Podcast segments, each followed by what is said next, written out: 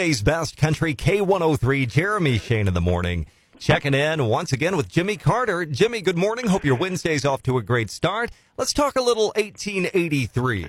Yeah, I mean, uh, I was wondering kind of because they were very quiet about this. I saying, well, maybe you know this was it. They're going to do wrap it up for the next two episodes, but apparently not. Uh, it has been renewed for season number two. They made that a big announcement at the investors meeting for Viacom yesterday. They're just they can't say enough good stuff about it. And there's going to be a spinoff from 1883. It's called 1932. okay. And it's going to be about prohibition, Great Depression, and all that. So, you know, I guess these folks get to live till about 1910 or something in their story, maybe, and then they spin it off to the next Dutton family. All right. And I guess that'll be the children. I guess that would be the little boy. I don't know who else is going to be a Dutton by that time. So it, I'm, they're making this up as they go along, obviously. Willie Nelson canceling most indoor concerts indefinitely. I saw his concert list, and he would have these shows down. Then they'd say cancel, cancel, cancel. Peoria, cancel. Fort mm. Worth, cancel. So what it is that he doesn't want to play indoors anywhere for the foreseeable future. He may change his mind, but right now they're only booking outdoor shows for Willie.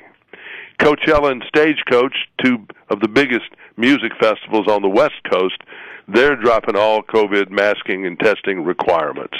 Morgan Wallen does have the number one song in country music this week, Sand in My Boots, but apparently it only stays a week because Jimmy Allen and Brad Paisley have it next. Uh, Jimmy Allen's career is on fire.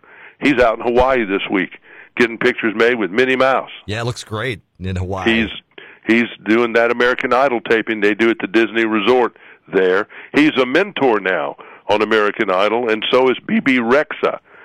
You'll be able to see whatever it is that they do. That will happen on Sunday. It's coming up, February 27th. Of course, it'll be back on ABC. What, season 20 of Idol, I think? Season 20, Wow. right. Yellowstone, this guy that's on there called Lloyd, he doesn't like vaccinations at all. He's not going to the Screen Actors Guild in California because they require one. But he said, I haven't been vaccinated since I was a kid. I don't vaccinate my dogs, my horses.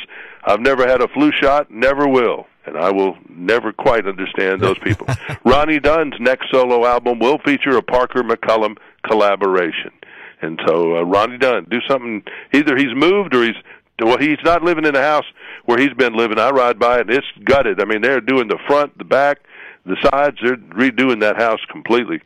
Uh, Maren Morris, Thomas Rhett, Walker Hayes, all playing the ACMs. No big surprise there. Reba, big gospel album coming on March 25th. Yeah, I saw Uh, this. I'll Fly Away, Jesus Loves Me, How Great Thou Art, the classics.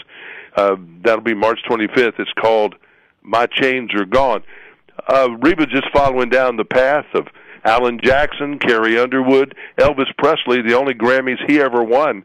He won three Grammys, and those were all for gospel. Really? Yeah, it was a, that's kind of one of those weird statistics. Grammys have always been a little strange. Beatles didn't win a real lot of Grammys themselves. They won for Best Engineered Album for Sgt. Pepper and Best New Artist, and they pretty much didn't win till a lot later. And Trace Atkins will sing the national anthem this Sunday at the Daytona 500. I want to hear that. That's going to start low. Yeah, it's going to need to. Oh, that's going to be interesting. Jimmy, thanks so much for helping us out this morning, getting our Wednesday started right. Uh, we'll see you on the other side of the hump. We'll see you then. He's Jimmy Carter, weekday morning, 750, online as well. If you miss an update, download Jimmy's podcast from the podcast page at k103fm.com.